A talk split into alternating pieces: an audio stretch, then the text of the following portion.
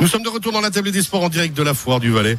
On va poursuivre cette émission avec la rubrique découverte dans laquelle on va parler cyclisme sur piste, Ludovic. L'équipe de Suisse devra désormais composer sans son emblématique coach national. À presque 67 ans, Daniel Giziger a décidé de prendre sa retraite et de s'éloigner des vélodromes, en particulier celui du Centre mondial du cyclisme à Aigle. Ancien coureur professionnel, le Biennois d'origine aura vécu à deux reprises les Jeux olympiques en tant qu'entraîneur. En 2016 à Rio, puis cet été à Tokyo. À l'aube d'une retraite bien méritée. Nous avons rencontré Daniel Guiziguer au cœur du vélodrome chablaisien, sa maison. Nous avons justement commencé par lui demander ce que ce lieu représentait pour lui. Écoutez. Ben pour moi, ça évoque mon retour en, en Europe après avoir euh, passé 12 années en Nouvelle-Calédonie où j'ai fait un peu mes armes, où euh, on avait une piste et je m'occupais de, euh, de la piste et des, meilleurs athlètes. On avait un pôle espoir et puis euh, euh, de revenir ici, c'était de nouveau le contact avec l'Europe et puis euh, c'était aussi un magnifique projet que l'UCI avait mis en place et j'avais l'honneur euh, d'avoir été choisi comme entraîneur euh, endurance, route et piste. Donc pour moi, c'était pendant quelques années, ça a aussi été un peu ma maison, donc je me sens un peu chez moi quand je reviens ici.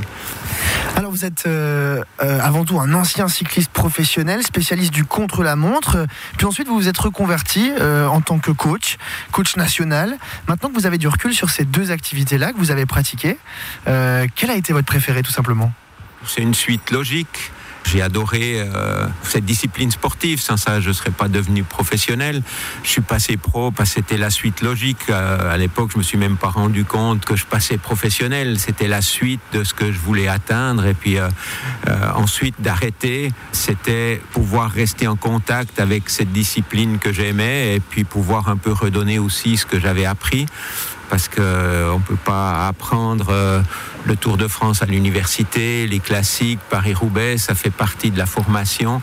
Et puis je pense que c'est un plus après pour un entraîneur, même si ce n'est pas indispensable, d'avoir euh, été au plus haut niveau en tant que cycliste. Il y a 15 ans, vous repreniez l'équipe nationale de cyclistes sur piste avec euh, beaucoup d'ambition. Qu'est-ce qui vous attirait? Qu'est-ce qui vous a séduit dans cette discipline? Ben, quand je suis revenu en Suisse, j'ai regardé un peu le cyclisme suisse et puis j'ai vu qu'il y avait euh, Betchard, Rizzi, mais aussi euh, Marvouli, euh, Eschbach, qui étaient des bons coureurs d'américaine. Euh, ils ont fait des médailles euh, au championnat du monde dans différentes euh, disciplines. Mais il y avait plus qui, moi, m'avait motivé, c'était la poursuite par équipe. J'ai gagné le Grand Prix des Nations, j'ai fait une belle carrière en tant que professionnel, mais la poursuite euh, par équipe euh, qu'on avait avec l'équipe suisse, cette, euh, ambiance, cette discipline qui est techniquement très difficile, m'avait apporté beaucoup de satisfaction, aussi beaucoup de plaisir de partager avec des copains, parce que même si on est sur route, des fois dans une équipe, c'est quand même un sport très individualiste, le, le cyclisme sur route. Tandis qu'une poursuite par équipe, il faut vraiment pouvoir tout faire pour le bien de l'équipe. Ça doit être homogène et de souder une équipe, ça me motivait. Et puis je voulais que les jeunes Suisses puissent vivre la même expérience que j'avais vécue quand j'étais cycliste. C'est pour ça que euh, j'étais motivé à faire la piste et puis surtout la poursuite par équipe, en reconstruire une en Suisse parce qu'il n'y en avait plus. Vous parlez de cette énergie que vous mettiez dans ce projet, euh, tout comme le fait d'avoir prolongé un petit peu votre carrière avec les JO qui ont été reportés. C'est aussi un petit peu euh, significatif de comment on vous décrit. Hein. Vous êtes quelqu'un de très appliqué euh, dans votre travail, à tel point que vous dites même avoir euh, passé de nombreuses nuits à cogiter avant les courses pour faire vos choix. Cette rigueur, finalement, d'où vient-elle? C'est quelque chose que vous avez depuis, euh, toujours, même dans votre carrière euh, professionnelle de cycliste? Alors vous savez, si vous n'êtes pas comme ça, c'est difficile d'être professionnel en tant que coureur. Là aussi, il faut prendre toutes les décisions en fonction du but que vous voulez atteindre. C'est-à-dire que bon, la vie privée, elle passe des fois un peu à côté, mais je crois que le haut niveau est à ce prix. J'ai continué de faire la même chose avec euh, beaucoup de travail euh, quand j'étais entraîneur. Donc là aussi, la vie privée en, en pâtit. Aujourd'hui, avec le recul, je pense que j'aurais pu prendre un peu plus de temps pour mes enfants qui en ont souffert, euh, pour ma famille.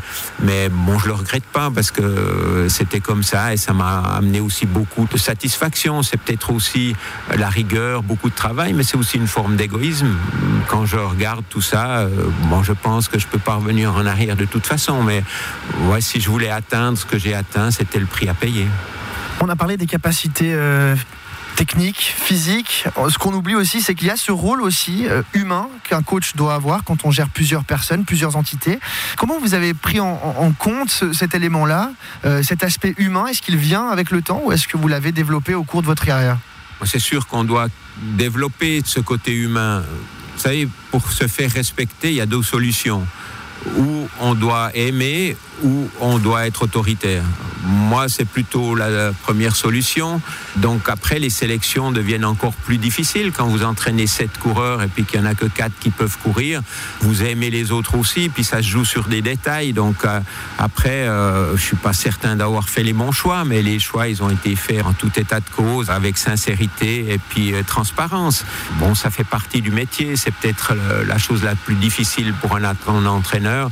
Et c'est là que des fois, on dort pas de la nuit. On se dit comment je vais lui dire? Euh, est-ce que j'ai pris la bonne décision. Euh, donc cette fois, j'étais pas tout seul, il y avait Michael qui était avec moi et puis euh, même entre nous, on n'était pas d'accord sur tous les détails. Donc il faut se mettre d'accord et puis parler d'une voix. Tout dernier mot, Daniel Giesiger, euh, les Jeux de Tokyo sont désormais derrière. C'était votre dernière grande compétition.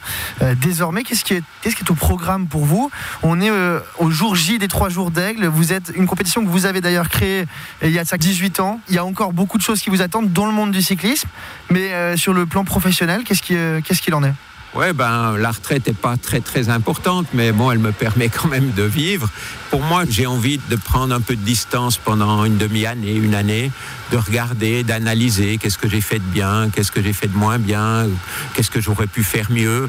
Et puis avec l'énergie que j'ai, après, euh, pourquoi pas donner un coup de main au niveau régional ou bien euh, on a une belle piste ici euh, d'entraîner peut-être des jeunes qui ont envie, il faut voir. Mais d'abord, je veux prendre un peu de recul et regarder ce qui est possible et puis ce qui me fait envie et, voir l'énergie que j'ai pour, pour faire ça. Merci Daniel Guizier. Merci à vous. Voilà pour cet entretien avec le désormais ex-coach national de cyclisme sur piste, Daniel Guiziguer. Je rappelle que vous pouvez retrouver cette interview en intégralité et en podcast sur notre site radiochablais.ch. Grand monsieur, Grand monsieur. Dans un petit moment, on va écouter de la musique. Ce sera Nicolas ainsi que Doya Cat, Kiss Me More.